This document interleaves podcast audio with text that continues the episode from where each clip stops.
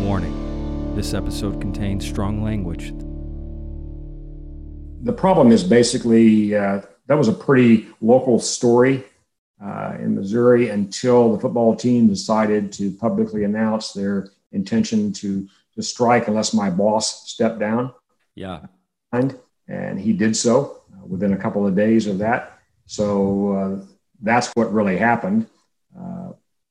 Uh, you know, my departure from the chancellorship was not connected to the racial uh, discussions on campus at the time directly at all. Uh, that's something you would know if you were locally there. Sure. see that in the national media and the things you probably saw when you Google, Googled my name out there.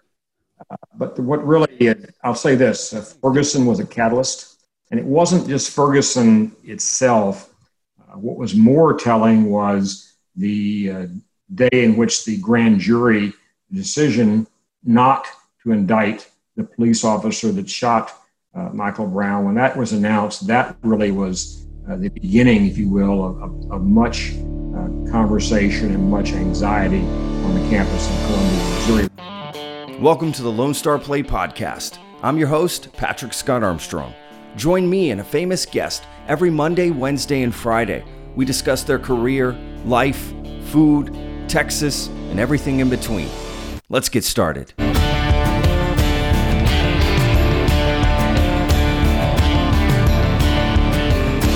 right, guys, and welcome to another episode of the Lone Star Plate Podcast. I'm your host, Patrick Scott Armstrong. Okay, welcome to, yes, another great episode, right? Um, my guest today is R. Bowen Loftin. Um, he is the former chancellor at the University of Missouri, and he was the 24th president at Texas A&M University. Um, so we got a great chance to talk to him. Uh, he was uh, born and raised here in Texas, so we talked to him about that, growing up in Texas, um, his stint at Texas A&M, where he still resides um, and still works with the university in in, a, in some capacity.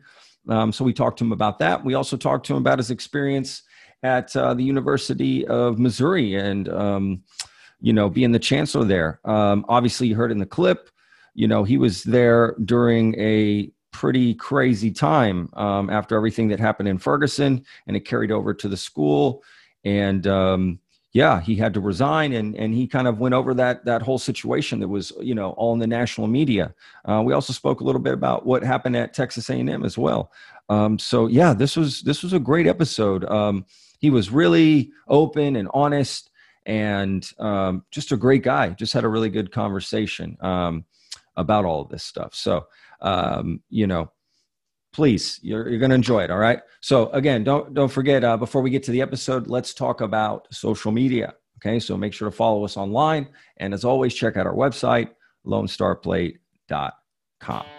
All right. And don't forget, leave us a review, please. We, we like that stuff. Um, that would be great. All right.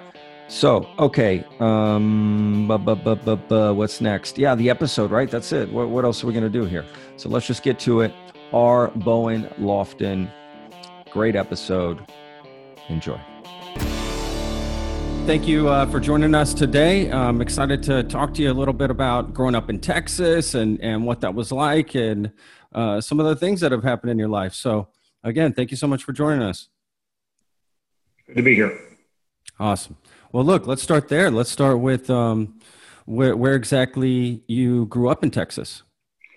I grew up about 25 miles south of where I'm sitting right now, a small town named Navasota. Uh, I was born actually just north of here in a town called Hearne, uh, but that was a one day residence. And uh, at age one day, I moved to my uh, growing up place in Navasota. Nice. And so, how exactly did you end up at um, at uh, A and M? What what made you not want to go out of state? Did you love so much you were like, I, I got to stay in Texas? Well, many factors. Uh, we had no money when I was growing up, so uh, travel was very rare. Uh, I traveled basically to see relatives within the state. Uh, my couple excursions out of the state uh, and growing up, where one was a brief trip to New Mexico to a place called Carlsbad Caverns, and another few times I went across the border uh, down in Eagle Pass or Del Rio. Uh, so those were my travel experiences growing up. So I had no real experience living outside of Texas at all. Uh, so staying in the state was important. Uh, when I was in high school, I applied to only three universities. Uh, one was Texas A&M, uh, one was University of Texas at Austin, and the third was Rice University. Uh, all three uh, wrote back to me, no email in those days. Wrote back said, "You're admitted." They continued and said, "You were going to be given a tuition scholarship," and I was ecstatic because, again, uh, I was in a family with just no no no money, basically. Yeah, I had worked for a small hourly wage. Um, my mom didn't work until I was probably midway through high school. She worked also for a hourly wage, so we really had very little money uh, spare. And so, even though it wasn't as expensive then as it is now to go to college, it was still a, a consideration. Uh, I was ecstatic until I began looking at the literature they sent me and realized that tuition wasn't the only cost. uh, that that gave me pause, and I told my father, I said, uh, "You know, Dad, I better just go ahead and get a job after high school and earn some money and save it." Uh, live at home, do what I can to reduce expenses, and then I can afford maybe to go to go to college in the following year. And he wasn't happy about that. Those days, we didn't have the guaranteed student loans that are available today. There was just no way to make it happen. But uh, magical took place uh, in March of 1967. I got a, a, second letter from Texas A&M saying that one of uh, its graduates, a, a former student, had recently passed away and left money uh, an endowment to fund a scholarship for someone just like me. Oh, uh, wow. Having a tuition only scholarship and having a, basically a full ride scholarship. Wow.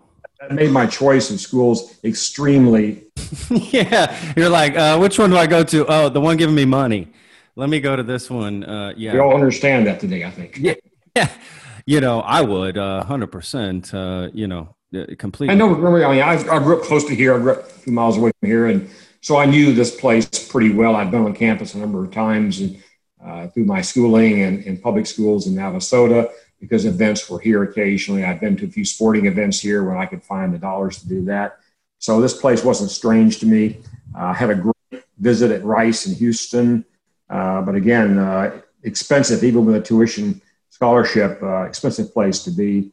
Went to Austin to visit the University of Texas Austin there I'll never forget walking into the uh, admissions receiving place there, uh, which they directed me to when I asked about a campus tour. And I walked in there and said, I'm here for a campus tour. And the person behind the counter never even looked up. Uh, they handed me a little folded map and said, uh, Here's a map of the campus. Good luck. that was that was the uh, introduction I had to that university. I did spend uh, the day walking around the campus there. It wasn't a very big campus compared to Texas A&M's. Uh, but no one ever spoke to me. No one really uh, offered to help me, uh, which was not what I'd seen at places like Texas A&M or at Rice. And so it was a somewhat different welcoming, shall we say, than I had.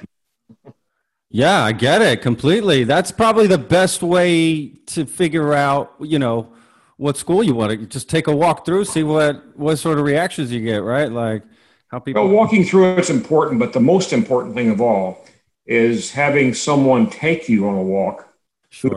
going to school there. Someone yeah. about your own age who's gone through the same processes you've gone through and thinking about where to go to school, why to go to school at a certain location, and get, get frank answers to your question. Get a sense of who they are, why they're there, uh, and what really drew them to this campus compared to some other place they might have gone to. That's what I saw here at Texas A&M when I was uh, working on campus was uh, every day. I would see uh, people do that, both in organized ways and unorganized ways. Common A&M is if you're walking around with a map in your hands or looking a little lost, someone's going to stop very quickly and say, "Can I help you?" And they want to give you directions. They'll actually take you where you want to go, even out of their way. Uh, that's not a common occurrence that you go across many campuses as I have in my, my career and see sort of the cultural differences between those campuses. Oh, that's interesting. Yeah, I remember going to um, back in like 2000, you know, 99, 2000, 2001, I would, I grew up in the Dallas area. I still lived there at that time. I would drive down to College Station to visit my friends. You know, we had just recently graduated high school, so everyone's uh, going to a lot of a lot of them went to A and M. Um, a great campus. You're right. I always had good times there. Always, uh, it was always a friendly place to go, and very different. It, it was just very. Um, I guess we consider it, you know, agricultural, so it was more rustic, more cowboy, more. That's how I looked at it going down there to that school, um, as opposed to I don't know UT or North Texas or something even there in Dallas. Uh, but it's still all Texas at the at the end of the day. Um, but uh, you know, I'm curious. Uh, you, you, mentioned both of the the schools, A and M and Texas. What what other differences?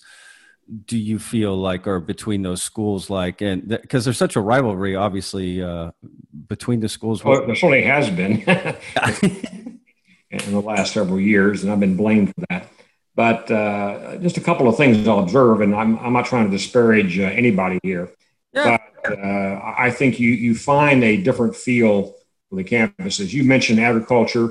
Uh, that's uh, a big thing at a&m but not the biggest thing by any means. Engineering is by far the largest college uh, within Texas A&M University's boundaries. Uh, they're moving moving towards 25,000 students by 2025 is the goal the dean uh, has set for them. Uh, Ag is a big school here, but by no means the, the largest college that we have. Uh, historically, uh, this is a land grant institution.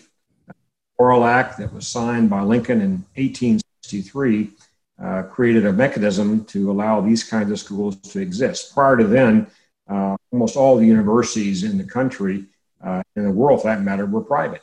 Uh, they just catered to those who could afford to go there. And that meant uh, only a certain type of person could really attend the university back in the 19th century. the Morrill Act changed all that. and it created these schools that were supposed to train people, educate them in useful arts, and that meant agriculture, engineering. Uh, also, there was uh, a piece of it which said military training and service was part of that as well. Uh, not just Texas A&M, which has a, a famous and well-known Corps of Cadets, but uh, every land grant school at one point in history uh, had these young men in uniforms marching around the campus, uh, getting trained in military arts while they were going to school. That was part of the Morrill Act. That sort of died away in the 20th century. Uh, when I was at Mizzou, uh, there were pictures I was given there which showed uh, ranks of young men dressed in uniform on the main quadrangle of the campus uh, in the 1800s, which is a common thing. Uh, Texas A&M is one of the schools that sort of kept that alive, perhaps more so than most schools of this nature have. But every state has one or more land grant schools. They have become the backbone in many respects of public education uh, in the United States and an example for many. But UT didn't didn't start that way. Basically, they they started a different kind of way, uh, and they focused a lot on liberal arts. That was a major part of their, their focus going. You had different kinds of choices here, and based on who you were, were you coming from an urban place like Dallas, or were you coming from a, a place like I came from, where farming and ranching were the norms? Uh, so your your choice was based on comfort based on what your parents did uh, for a living, uh, based on your own aspirations, which are shaped by where you grew up oftentimes. So it's not surprising that the UT system uh, primarily has its campuses in urban settings. Yeah.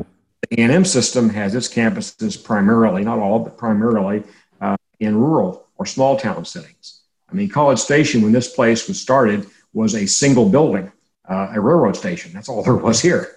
And it was five miles to the nearest town, which was Bryan, Texas. What year was that? What what what year was that? 1876 is the wow. beginning of this university. The first class came here in October of 1876, uh, and so basically that sort of you you got off the train. What what'd you see? Prairie. That's all you saw. If it was raining, you got muddy. Uh, the first uh, dorms were tents. Uh, those are the sort of things we live with here. I mean, there were frequent fires because that time heating and light was provided by fire, not by lamps. And so buildings burned down. We had several major fires here on campus early in its life, and students oftentimes were forced to live uh, in tents because no place else existed. And it was a five mile trek uh, or a short train ride to get to the nearest civilization, which was Bryan, Texas, five miles uh, north of the campus. Yeah. It's stark, uh, but that wasn't unusual. Go to Blacksburg, Virginia, and look at Virginia Tech. It's in the middle of nowhere, essentially. Yeah. And have the same kind of feeling uh, in terms of the nature of the location there as you would see here at Texas A&M. So again, different things here. Uh, just very different sorts of cultural settings here. Uh, one example, this is a very churched town. Uh, most people here belong to a church of some type and so same for the students. Don't find that quite the same way in Austin, Texas. Again, I'm not disparaging anybody here. I'm just saying it's just different. Yeah. Uh, there's a Bible study uh, every Tuesday night here at Texas A&M in the in the basketball arena, and up to 10,000 students attend that. Uh, you don't see that many places. Wow. So you can understand why. That's incredible. A certain kind of background would prefer their child come here and not someplace else.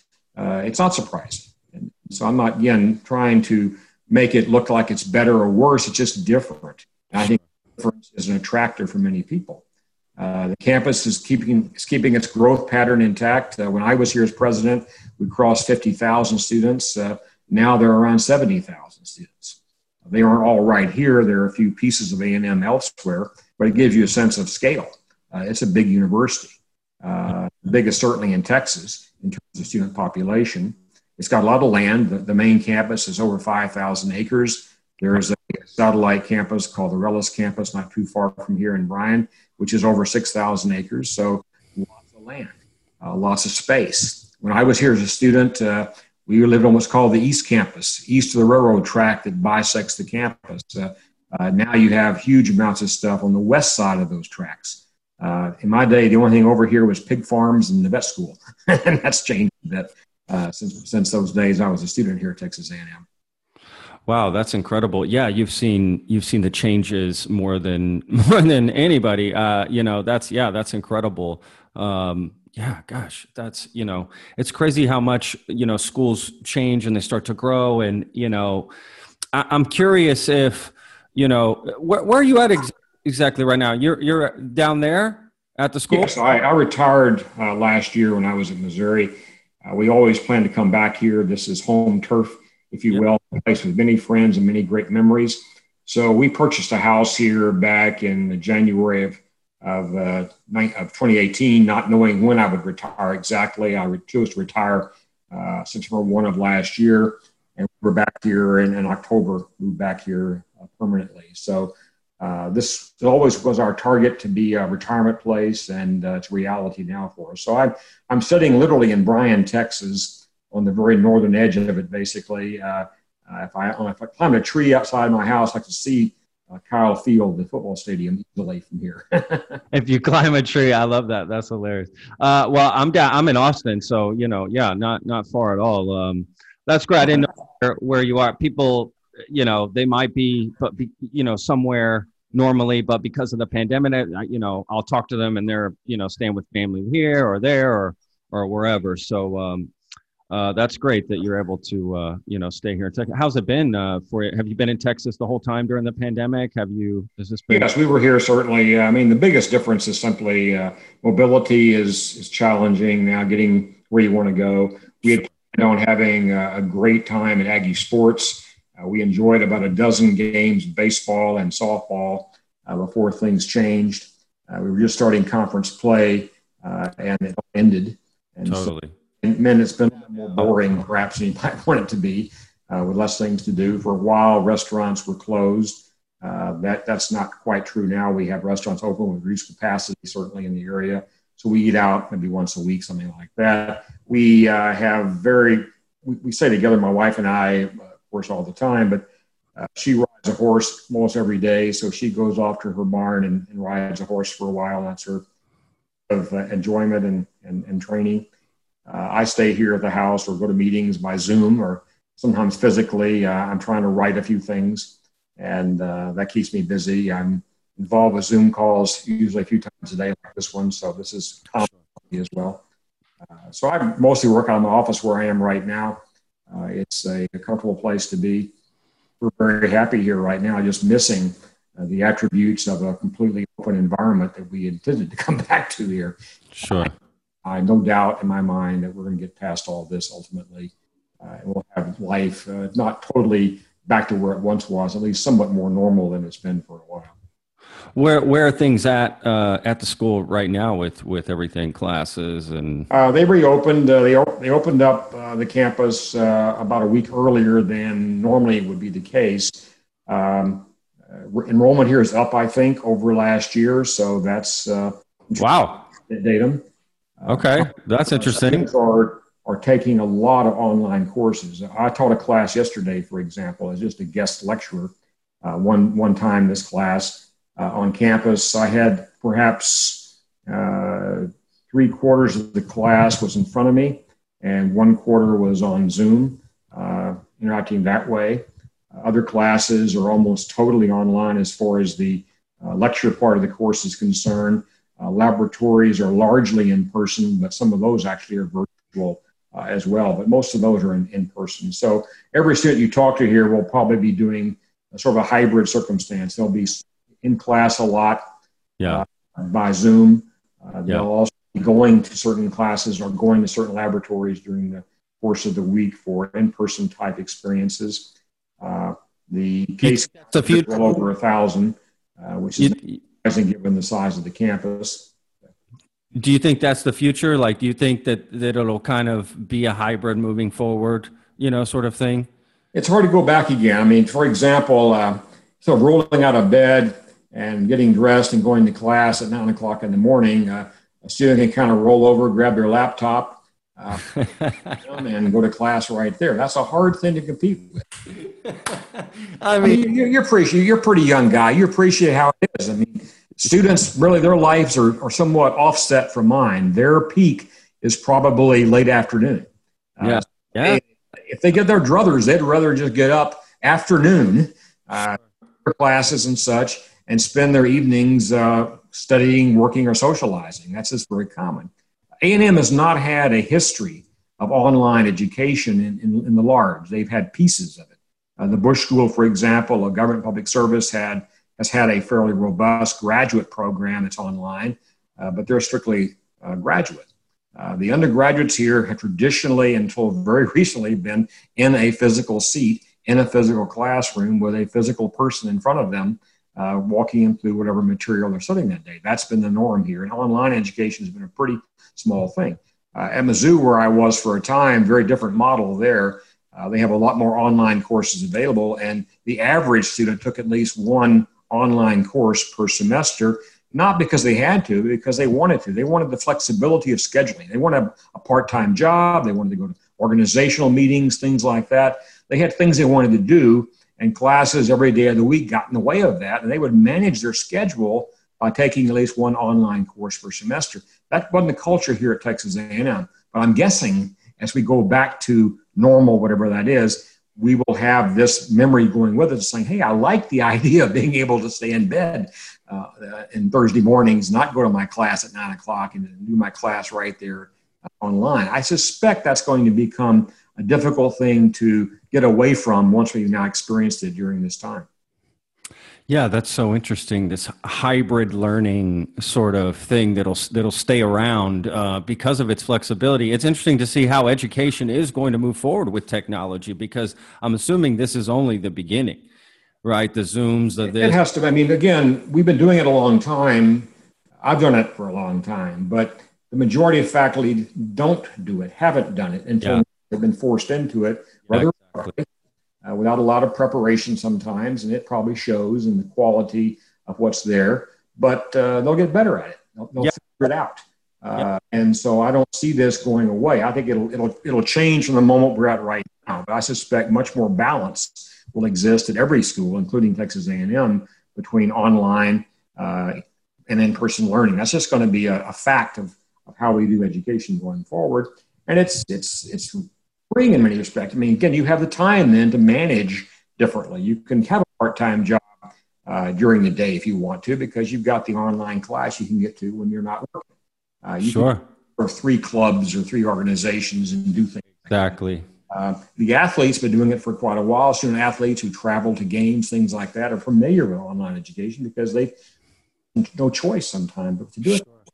And uh, you know they're certainly able to compete right now because they're isolating themselves in many many cases from uh, their normal friends and, and, haunts, and by doing so, uh, uh, are being you know forced to use the online resources they've had before. This isn't different for them in many respects. I'm sure they miss their friends and things like that, but but uh, hopefully that part will, will come back again because I think you know going to going to a college university is not just going to class. Uh, it's learning about life. Uh, it's meeting perhaps a, a life partner. Uh, a lot of lessons learned when you're at a place like this between 18 and 22 years of age that you don't necessarily get at home or in the workplace by itself. And so I think uh, coming to a place will not go away. Uh, universities like this will continue to have a, have a place to be, but it'll be a little bit different uh, in the future than it's been in the past for many of us like Texas A&M. Yeah, absolutely. But uh, you know, you you mentioned a lot of positive things, you know, which which is kind of good. You know, so, some of these, honestly, some of these resources just by doing online learning and video conferencing and that those are tools to use in the business world because the business world uses that stuff all day long. So if you sort of avoid that, it kind of wouldn't make sense. Uh, they're absolutely going to be prepared moving in. Right, it's just another aspect of well, it. WFH will stay around. I mean, work from home will not go away. I mean, so many companies feel, realizing that their employees are as productive, maybe more productive, yeah, or more at home than they were at the office. Uh, you yeah. miss things uh, dynamics may be missing there, some of the interaction you're used to having there, and not everybody can do it as well as others can do it. So I think there'll be a mix of that. But I believe companies will have a hard time uh, putting this genie back in the bottle again once it's gotten out. Uh, the downside is if you've got you know two seven year olds running around the house here, these twins are going to be distracting. It'll be a problem for you. Uh, son who lives near Denver uh, and works for a, a big company there is working from home mostly with uh, a nine year old and a six year old. And that's a challenging moment there for him to keep his focus on his job and his meetings and such that are Zoom based or based on some of the technology. And, uh, and if the kids are running around wanting some attention right now, that's a hard thing. Many parents aren't equipped to be homeschoolers, they just really aren't. Uh, my daughter has done that. She lives in Alaska. Uh, she's homeschooled almost all of her kids for most of their of their schooling time, and she has five of them. Uh, she's a trained educator. She has degrees in education. She's used to teaching, uh, and she's a homeschooler right now, which is now a much more common thing than we had before. And again, some people are able to do that well, some aren't so much, and figure that out over time. And I suspect we'll see homeschooling, uh, which has always been around, now grow in a permanent way to a larger percentage of our population.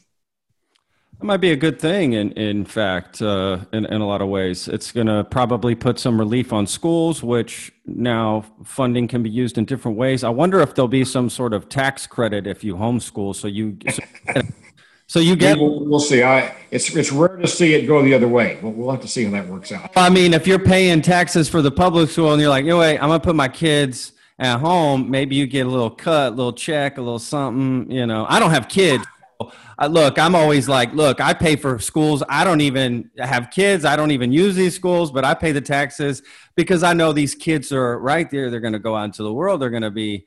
Uh, I'm all about education, even if it's not my own. Uh, you know, I personally missed out on the university experience. You know, hearing you talk about that experience, whatever, it kind of, you know, not that it hasn't hit me before, but it's kind of like, you know, I kind of missed out on that a little bit. I did other things. I've traveled. I've lived in other countries. I mean, I've done other things, have my own experiences, but in a lot of ways, uh, sometimes I do kind of regret not not taking uh, that experience back back you know back then in my in my life. I was just I couldn't, as we say in Spanish, uh, quieto. I couldn't stay quieto. I couldn't stay still.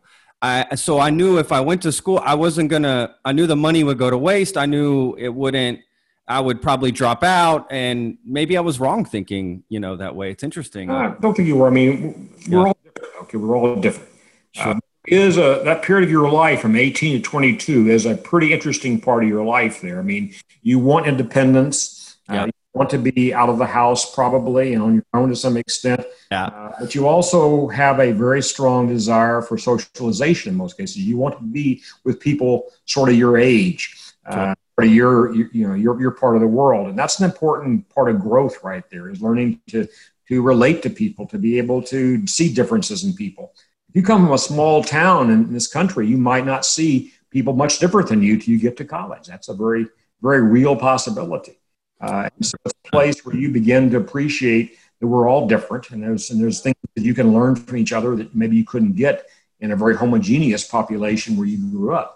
Uh, those like you who are urbanites who grew up in a big city, that's somewhat different.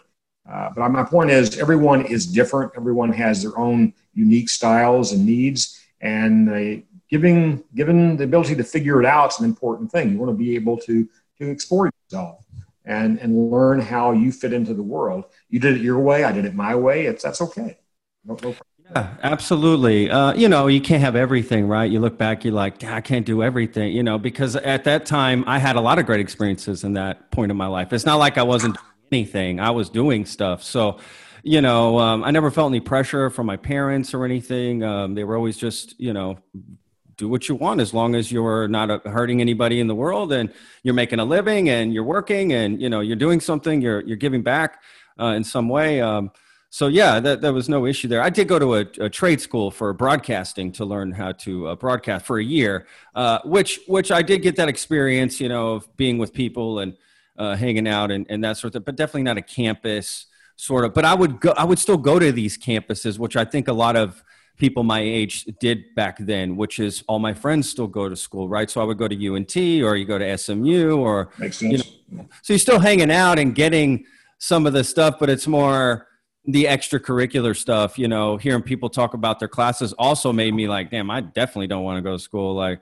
uh, I love learning, but I don't know. I just, you know, it's just a different type of person. But yeah, that's interesting uh, h- how it is. Um, you know, you mentioned about, you know, maintaining or going to school is is being part of, you know, seeing other things, seeing other cultures, meeting other people, right? Just getting a different experience. All of a sudden, it just your vision is is widened in a way, if we if we want to say a perspective. And, and I find that fascinating because I do feel that that's a big uh, important part of life. And I'm curious if you think, and I'm and I mentioned A and M specifically because you have so uh, you know much experience there. Um, how do you feel A and M is handled, sort of, you know? I don't know, racial tensions and things like, you know, is it gotten better? Are things bad there? Is there, because there's this whole argument, right, of racism and systemic racism. I know you have a little bit of background in that. I'm not trying to get too much into that. Uh, it, well, it's okay. Okay. Uh, I'm curious. Your, I, don't know all the elements of what's going on right now. Uh, during my time as president here, uh, we had some issues arise. That's sure. just uh, of a large campus like this. Uh, be aware that Texas A&M's population of students is about 4% African American. Uh, UT Austin's is about double that. So there's a difference right there immediately. Uh, the Latino population here is, is much larger. Uh, my last year as president, a quarter, 25% of our entering class of freshmen were Latinos. Uh, you know, that's, that's different than it used to be, but it is a fact. And so if you walk this campus, uh, uh, being black, you're going to be seeing not that many like you. If you walk this campus and your last name is Garcia or Hernandez, uh, you'll see many people like you with your with the same last names. That's just the way it's going to be. So it's a different you know situation depending on where you're coming from. Uh, during my time, uh, we didn't have uh, any major racial protests. here, they focused initially on a statue on the campus uh, Lawrence Sullivan Ross. Uh, Ross was uh, president of the university a long time ago. That's why that statue is here. He was also a Confederate officer. And so that's why the protests have occurred. Uh, so again, you have the situation. I countered the same kind of problem uh, when I was at Missouri as chancellor. Uh, yeah. There's a statue of Thomas Jefferson in the middle of that campus. And. I had students come to me and say, this statue offends me because he owned slaves. He slaves, whatever they might have said about it. And I dealt with that. Uh, the statue is still there, uh, but we had a lot of dialogue about it during my, my time as chancellor. It's come back again this, this past year. There's been a lot of uh, protests about that statue being there again. So you're going you're going to find those kind of things on this campus. Besides that statue, there are other things. There's there's buildings named for people uh, that lived at the time of the Civil War. Uh, there are street names. There are things like that. There are many elements of the campus that have been here for a very long time. But if you dig deep enough, uh, you will find possibly some reasons to, to object to it. And that's what some people have been able to do. Uh, so far as I can tell, nothing's really changed uh, yet. There is a, a, pretty large, about 40 person committee that the current president has appointed to look at these issues. Uh, they're going to report back probably in another month or two. We'll see what they say about things then. Uh, but right now, uh, nothing's really changed very much. Uh, the legislature may be getting involved. The Attorney General of Texas issued a, a ruling recently that the statue was placed there by the legislature, not by the university, and therefore the legislature controls whether it stays or goes. Oh, wow. PG says right now. Yeah. That holds up legally, then it would not be a decision of the university president or the university board of regents. It'd be a decision made in Austin uh, by our legislature. So I can't predict that, but uh, right now, you know, things are what they are. Uh, I would say at the moment, what's crystallizing things here is football. Uh, we're looking at a the first game being played here in the uh, fall season a week from Saturday, and uh, football is a pretty big deal at Texas A&M at many schools like us. Uh, yeah, in Texas. People are, people's thoughts are going that direction right now. Sure. And some of the things that were in place in the late summer and early fall as school began to start up. Yeah, there's a game at UT as well, and but I also see there's some. Uh, you know, I honestly, I'll be, I'll be frank. I, I really have no opinion one way or the other. Um, but I see everyone's perspective. But there's some controversy about having these games, and people are a little outrage at, you know, why have the games? We've all been staying at home. How are we going to get all these groups together? How do you feel about that? Do you think we should get back to the games? What What are the sort of the the pros and cons of that? Well, there's only risks. I think that the way the teams are managed can be very positive. Uh, some schools have had a fair number of cases, some have not. Uh, LSU's coach recently announced that most of his players either had the COVID 19 virus or, uh, or had had it. Uh, that's a pretty big, big deal. Uh, but again, uh, I think you can manage it within the framework of a team if you take precautions and if, in particular, the team members are actually responsible people who won't go out uh, and socialize uh, sure. in ways that uh, you know exacerbates the potential or the probability. The stands that people about. Problem is going to be the fans. I mean, the fans exactly. The stadium will be at twenty five percent. Uh, they're going to require mask wearing during uh, entrance, egress, as well as during the game itself. Uh, we will see uh, what happens after that. Uh, yeah. In the local area where I live right now, uh, cases were trending down quite a bit till the students got back. Then they've, they've spiked up again. Uh, they're trending down again right now. So I think there's been some mitigation done to try to reduce the risks here. Uh, but the reported cases each day are largely college age students. That's what we're talking about here. We're talking about people from 18 and 24 years of age being the predominant folks who are getting infected right now in the local area I live in. And that's just almost due to the university reopening itself. Sure. Uh, but again, uh, the way it works, I think, will be interesting. Uh, they prohibited tailgating, which is pretty uh, pretty big deal for this place. It's a big tailgating school.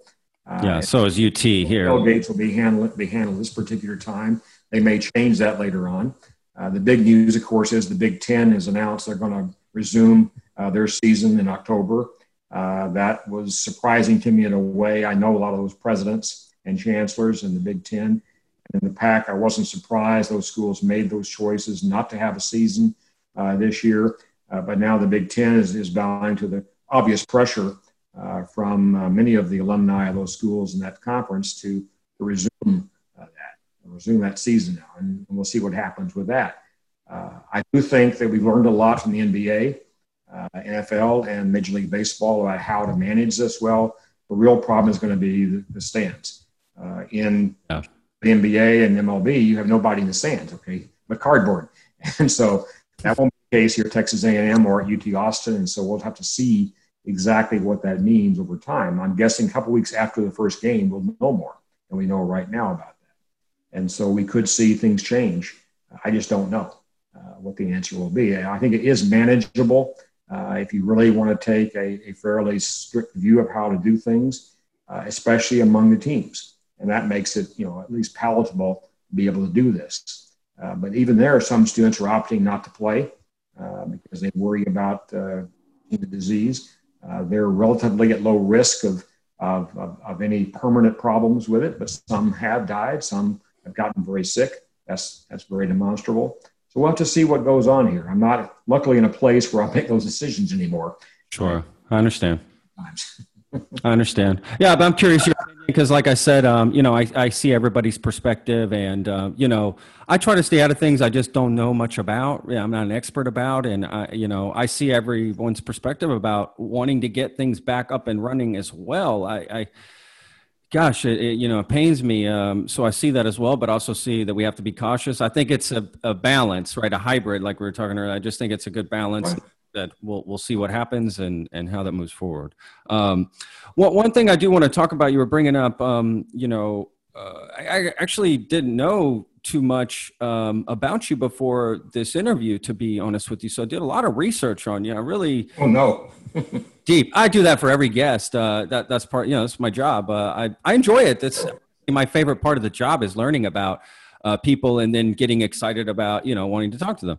Um, so you know, I'm looking at some of this stuff with that happened up in Missouri. My, my father's from Missouri, uh, from St. Louis, uh, so I got a lot of family there. You know, a lot of a lot of connections there, uh, but I don't really know too much about. it. Don't really go there. You know, don't really know too much about it, but I just thought, okay, th- this sort of hits close to home. And uh, and I remember the news when a lot of this was happening. But you know, I, what I'm curious about, and and my question is this: it's a little long-winded question, but so everything that happened in Ferguson, they say, right? So this led to some protests there at the school because you know these are people that grew up in that area as well, and now they're they're students here. And I'm curious if you know. So they're saying there's this systemic racism on campus, and again, I don't have this university experience, so I don't really know. But I, I did see some isolated incident incidents. So okay, that that actually happened, but was there actually something really there is you know and do you really feel that you know everything that happened with ferguson had that not maybe happen you know w- would have brought that attention to the school and you know your decision to step down which i feel honestly i felt a little sad about that. I just thought god that that stinks like that you have to step down and you know i just feel like you got caught up in something um you know this whirlwind of stuff and and you know just curious your thoughts on that well, uh, I was basically collateral damage, if you want to call it that. Uh, the, the, problem is basically uh, that was a pretty local story uh, in Missouri until the football team decided to publicly announce their intention to, to strike unless my boss stepped down. Yeah. And he did so uh, within a couple of days of that. So uh, that's what really happened you know, my departure from the chancellorship was not connected to the racial uh, discussions on campus at the time directly at all.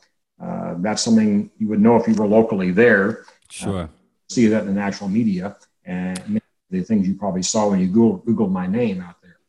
Uh, but what really, I'll say this uh, Ferguson was a catalyst, and it wasn't just Ferguson itself.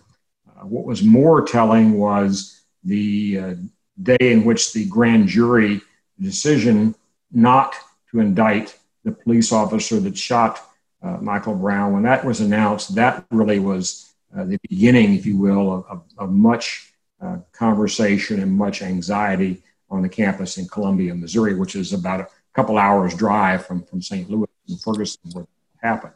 So I would say Ferguson was a catalyst. There were some students, not many, but some students at the campus from Ferguson many more new people from Ferguson. Uh, and there were some, there were some, and, and, Ferguson happened during the summer. So we had a much lower population of students there. The grand jury announcement happened the Monday of Thanksgiving week uh, when students were already gone. It was a total week off for them. And so they weren't there. Uh, so what we arranged was a series of conversations with our students uh, week following the announcement uh, in November of 2014 of the grand jury results. And that's really what started a whole series of conversations and meetings all through the rest of that year and the first half of, of 2015. Uh, the real sort of national news came about because a man named Jonathan Butler, uh, who organized a small group of students called Concerned Student 1950. And uh, they presented me uh, and others with a list of, of demands, requirements that they wanted us to meet. And we met often. We talked a lot. We worked through those uh, those things they had listed and talked about what could be done, what couldn't be done. And, and the, the only thing that I differed with them on basically uh, was the time frame. For example, one uh, demand was that we have 10% uh, of the faculty being African American. Well, in some departments, it was more than that. In many, it was much less than that. Uh, in some, it was zero. The problem is to get a PhD in an area where you can be qualified to be a a faculty member at a university like that uh, takes a while. Uh, if you ask the question, how many African Americans have a PhD uh, in a given year in physics or chemistry, the answer is not very many. And by the way, many universities want them. And so uh, the ability to grow your faculty quickly uh, just wasn't there in a lot of areas. And they understood that, but of course, students want things to change during their lifetime, their four years campus, and that was what the problem was. The other issue we really couldn't address immediately was was curriculum. They wanted courses in place that would that would help educate all students uh, about their backgrounds and, and, and, their histories and their, their concerns. And uh, I had no real issue with that, but the faculty owned curriculum, not the chancellor. Uh, so I couldn't do that. Uh, but what happened is they, they turned their attention from me to my boss, the, the system head, and ultimately he was the focus for their attention and ultimately he was forced to resign. And, and i left for really other reasons if you want to dig into it more deeply than that. Uh, but nonetheless it was it was uh, it was timing that made that made that appear to be the case and that's what it is. Uh, no regrets about that. I did what i could do yeah. in circumstances. Uh, at some point i wasn't allowed to anymore and that's that's where things went south really uh, is when person above me who was less experienced in the in university settings than I was. Uh, just didn't really know how to handle that sort of situation. Uh, but again, the catalyst was Ferguson in a way back in 2014. Uh, a year later, uh, roughly, we had this uh, this problem at Mizzou with the football team, which got national attention, and otherwise it had been a local story that you probably wouldn't have heard about much.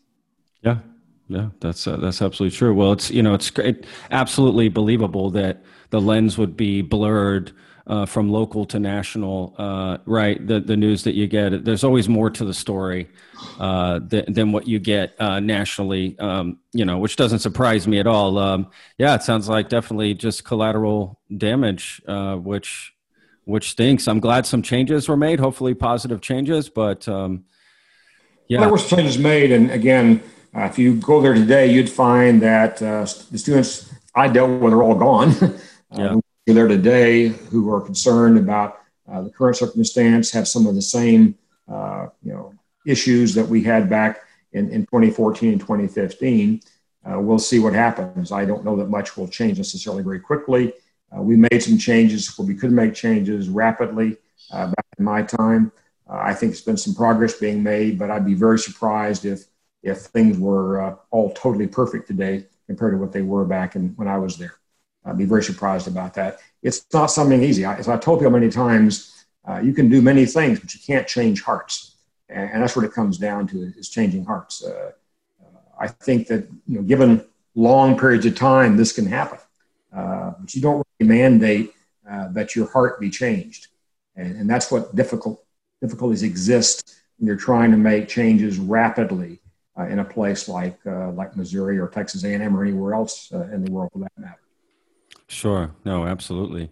Um, you know, I'm sure you've thought about this, you know, several times and probably had conversations, but in retrospect, you know, looking back on that situation, um, you know, would you do something differently? Would you have done something differently? Not, not I. I mean, really, I, I did what I thought was right. If you talk to the students who were there at the time, I think they would agree that that I was open uh, to conversations with them, open to uh, addressing things that could be dealt with uh, level, and I try to get others engaged with that process as well as appropriate. Uh, what really took place was the uh, you know the, the, person who was my immediate superior deciding that he wanted to be in charge uh, he could do better than me and he said you know basically step aside and i did and so that's where we work. and uh, there's plenty of things out there there's a, an interesting youtube you can find uh, well over a million views uh, of him being confronted by the students uh, outside of a a venue in Kansas City after he'd gone to a fundraiser there. And, uh, and he was asked by these students to define uh, systemic racism.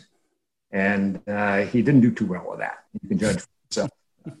my point is, he, he wasn't a bad person exactly. He just didn't know what he was doing. He was uh, an IBM uh, sales executive during most much of his career. Uh, he had no graduate education at all, and so he was uh, put in a place where he was managing a four campus system, uh, and that wasn't a good place for him to be, probably.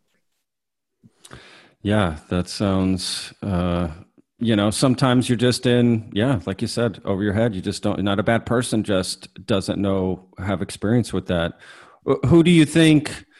I mean, how do you find that right person as a university? Is it? It's got to be very difficult these days. Uh, I just if you look at the press, you'll find that uh, virtually every university president uh, is, is, criticized pretty often. Michigan's president is in deep doo doo right now, for example.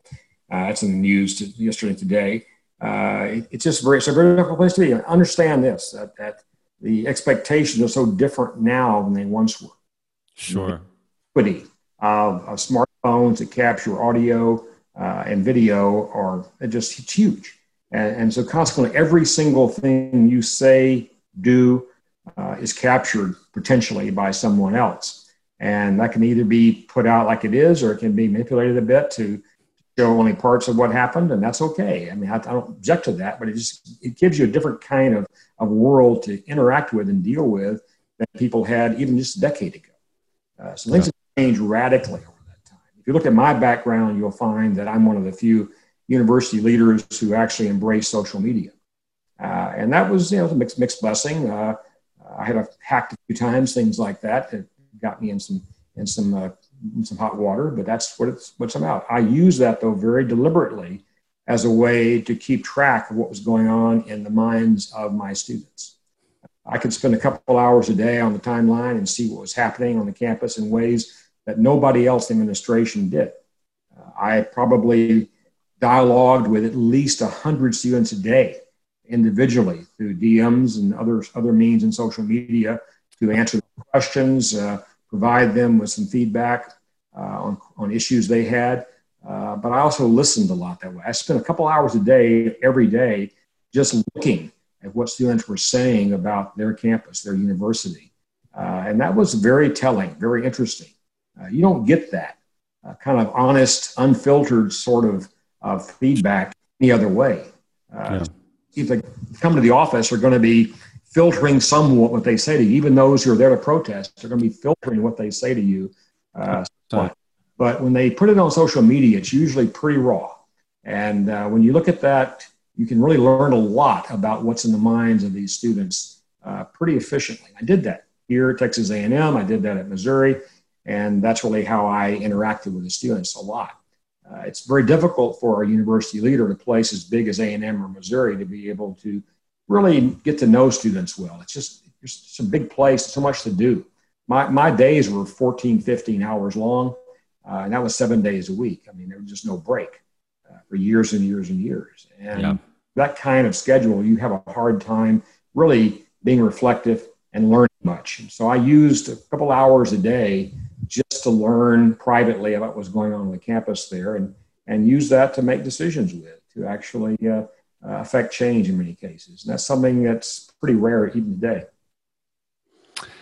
Yeah, absolutely. It's got to be absolutely like a minefield, like walking through a minefield trying to, you know, work social media at that time. Um, you know, I'm curious why no one, no one else, right, is was at that time or when you started doing that was thinking, oh yeah, this is absolutely to get the you know the finger on the pulse of what the students are actually thinking and and what's happening, right? I mean, are more. I wasn't the only person. There there were a handful of us. The uh, University of Cincinnati president at the time was was quite, uh, I think, quite a presence on social media was, others were. There were a handful of us. There was a young man up in Canada who did a, a master's thesis on this very topic and then turned it into a book. So there's a book out there, which is now a little dated, but it really documents uh, probably 20 of us around the country, uh, Canada, that were pretty active social media users uh, during their presidencies. And he was trying to use that book as a way of educating others who might want to do this about the pros and cons of it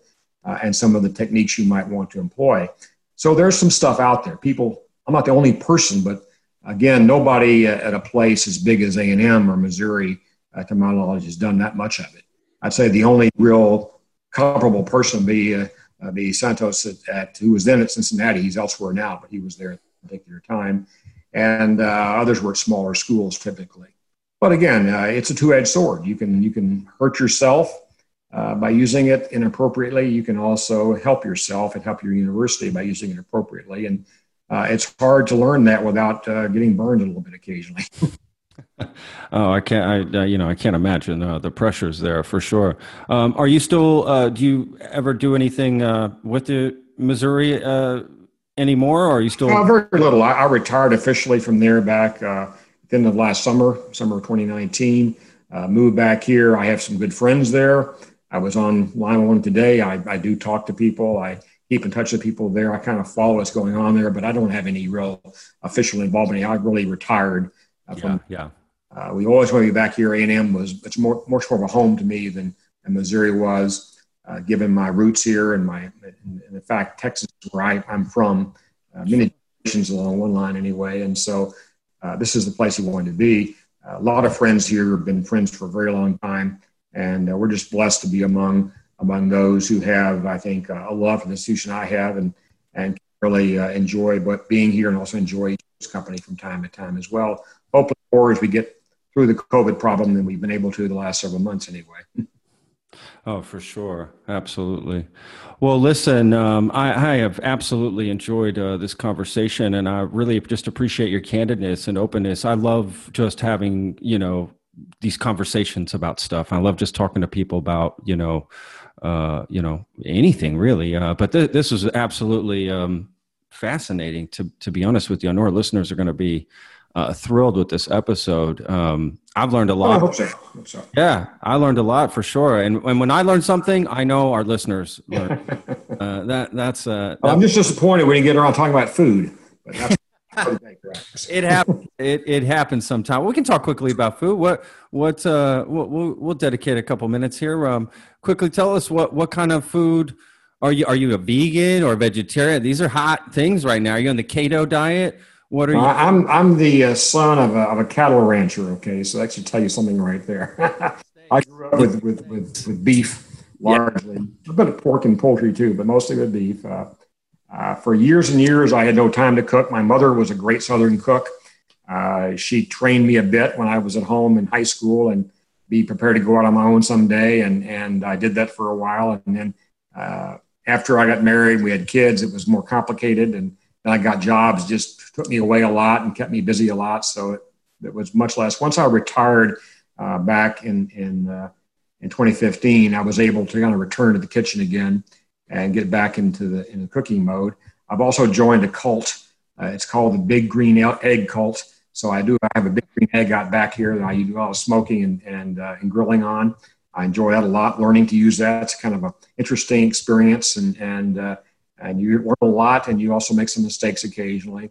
But I'm the cook here. My wife's never liked to cook very much, and so even though she can do it, uh, so I'm I'm the chef, and uh, having having people over tonight, for example. So I'm doing some uh, some teriyaki chicken tonight for us to share together. But I have about probably 40 or 50 dishes that I do routinely, and maybe once every week or two I'll bring something new into the repertoire. Then, and again, uh, the last several months since I bought a big green egg, I've been really learning to use it. There is a, really a cult out there. There's a lot of social media groups about the egg.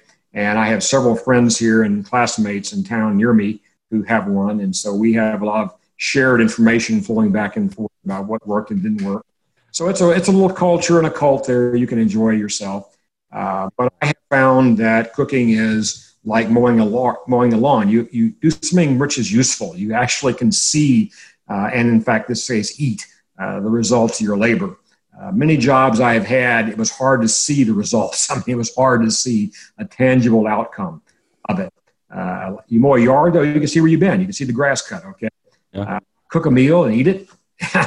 it's tangible. And that's hard to beat. Uh, I think people have an innate desire to do things that have some degree of impact that do in fact influence yourself personally, those around you, and food is part of our lives. Whether you're a vegan uh, or a keto person, doesn't matter. You're going to have to eat. Okay, uh, yeah. it's, it's, ubiquitous, and and that is an opportunity uh, for you to, in my case, learn, experiment, uh, and discuss. Just have a good time socially uh, dealing with the cooking process itself and sharing your stories and your ideas with people everything we do is a story, as you probably know. You're a storyteller. I'm a storyteller. Uh, stories are how people learn, how we communicate, how we remember things. Uh, and stories about food are many, and you probably heard many in your in your career this, in this podcast anyway. Well, I'm a chef, to be honest. You know, I've been doing the podcast. I guess uh, we we launched in January, uh, but you know, I've been in the restaurant industry for 15 years. Yeah, food's a big part of my life, and um, I'm all I'm, I'm I agree with that 100 percent of everything you just said. Like I and I'm happy you just said all of that to be honest with you that's a great attitude and i think a lot more people are missing uh, what food is and getting around food and joining around food and you have the best conversations at a meal right? You you dig in you dig deep. We're missing some of that.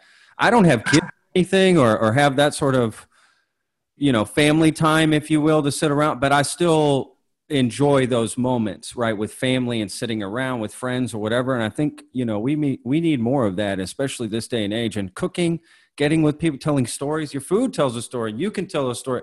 There's just so much you can learn from a meal cooking it you know going through it. And yeah i'm a big promoter of that on this podcast all the time. I'm, I'm always telling people to cook get their kitchen re- reset up so they can cook more. Uh, you know the the, the actual uh, you know actions they can take to to actually start cooking more. Because you can tell people to cook more all day long and the benefits of it. But if you don't show them actionable ways uh, to make it happen they're just not uh, gonna do it. So i do it all the time. Don't bring me right. i'm the worst guy to bring in your kitchen because i'll immediately say move this here bring this here. It's okay. I understand exactly. Uh, over my left shoulder here you'll see my my wine cellar by the way so. Yeah love it. Love me uh, for sure. Wow. Okay. Yeah, that's a whole nother podcast for me. There, I'm a big. I love wine. Love drinking wine. I love. I've, I'm not an expert, but I've learned as much as I can. I have great friends who are, and I just enjoy talking about wine as well. Yeah, absolutely. It's just about you crack it open, you just start talking, and that's how you learn. Nobody's better than anybody else. I've worked with. I've look. I've literally worked with master somms, second level somms third level somms. I've worked in wineries. I've been through wineries in Spain. It's the real deal. Wine is look. It's it's really it's a grape. Okay, we we squish it. You drink it. There's really not much to it. It what you can really get out of it is like the meal, the conversation you'll have around drinking that wine and bring it. The, the wine. That's right. It's, it's a very social experience. To a glass of wine with somebody. That's one of my favorite things to do. Is sit down at the end of the day with a glass of wine in my hand and with a friend with a glass of wine in their hand, and we'll just talk about the day. Yeah. Uh, and it's, it's incredible how that all fits together in a very perfect way. I 100% agree. That's and that's a great way to end uh, the podcast, there, man. That's just a great, great way. Well, you know, again, I, I really appreciate your candidness. you you have such a great heart, and uh, this was such a great conversation, and hopefully one day maybe we will get to have a glass of wine when all this you know clears up and everything, and and have a meal. That was originally how we did this podcast, by the way. Was we had a meal, we would do, we would literally eat and talk, and and it was great. The first, it was just awesome, but the pandemic hit, and I just put a stop to, to, all that. So hopefully we'll get back to that it was, one. A, it was a dry spell there, and I've enjoyed getting back to my favorite restaurants again. Uh, That's good. That's sorry, I'm one just on the road from here that sells Jordan at half price on, on Tuesday nights. So I'm there on Tuesday nights quite often. uh, I'd be there too. That's a great wine. Uh, absolutely. And look, get out there, support the local restaurants, support the, you know, they, they need it. We, my people need it right now. We, we need all the support. Amen to that. Amen to that, sir. Yeah. So, yeah. I've been, felt so bad for those who've gone under. I have many friends in the restaurant industry gone under over the last several months. And It's just a shame. We've lost a lot of diversity uh, of yeah. food and of experiences uh, by not those restaurants be able to sustain themselves through this mess. So I, I, hope they can recover. I fear that many won't, though. Unfortunately, we'll see. Yeah. Yeah, a lot of them have already closed, especially here in Austin. And uh, yeah, absolutely. Um, you know, for the ones that are still going, get out there and support them because yeah, we don't need to lose more. When you lose a restaurant like that, there's culture. There's it's a staple. It's it's uh, it's more than just the food and what it provide provided memories. It provided just so much. Um, you know, restaurants and and places like that just become a part of the city and to see them go down is is a shame uh, so for sure. So for what's still standing get out there and support it uh, love to hear that.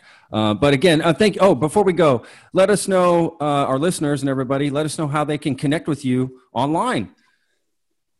Uh, not a problem my, my email address i have several emails by, by the way. Probably the easiest one is one of my private emails. It's my name bowen dot loftin, b-o-w-e-n dot L-O-F-T-I-N at yahoo.com. That's probably a good address to use to get to me. Happy to have a conversation uh, by email or text or whatever makes sense to somebody. But a starting point would be just sending me an email note. We can connect and anybody wants to follow through on any questions or comments they might have about my my uh, presence today on your show. That's awesome. That's awesome. What about social media? What about your social media stuff? Uh, I have several. Um, Again, I have two, three Twitter accounts actually. The one I use the most is at Aggie Prez, uh, A G G I E P R E Z. Uh, that's my Twitter handle, my most used account there.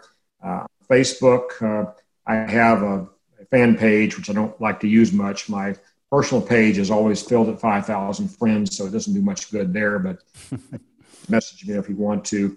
Uh, Instagram is also at Aggie Prez on Instagram as well. Uh, those are the primary things I use. LinkedIn probably isn't that common among your audience, but I have a LinkedIn account as well. Awesome. That's great. Well, um, listen, again, thank you so much uh, for your time. Uh, I'll let you get back to whatever uh, you got to do. And I've got to cook dinner right now. boom. That's uh, look at that. Get get get to work. Get to work. Where your wife's like, hey, listen, get off that podcast. I'm I'm free. right? She said, I have time. I have time. Take your time. Uh, nothing. Don't rush a meal. Uh, well, again, uh, thank you so much for your time. My best to you and your family, and you know, to to y'all safety uh, during this time. And um, again, thank you so much. Really appreciate thank you. Appreciate it. All right. Bye. The Lone Star Plate podcast is produced by Texas Real Food. Go to texasrealfood.com and you can search your city for stores, butchers, restaurants, farmers markets, and more who are using fresh artisanal, organic sources. It's a fun site that brings all natural options all together. I hope you enjoyed this episode. For more information, go to thelonestarplate.com. I'm your host, Patrick Scott Armstrong. Until next time.